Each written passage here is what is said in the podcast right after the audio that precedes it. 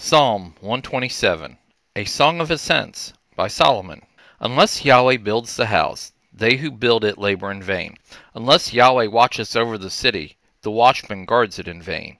It is vain for you to rise up early, to stay up late, eating the bread of toil, for he gives sleep to his loved ones. Behold, children are a heritage of Yahweh, the fruit of the womb is his rewards. An arrow in the hand of a mighty man, so are the children of youth. Happy is the man who has his quiver full of them.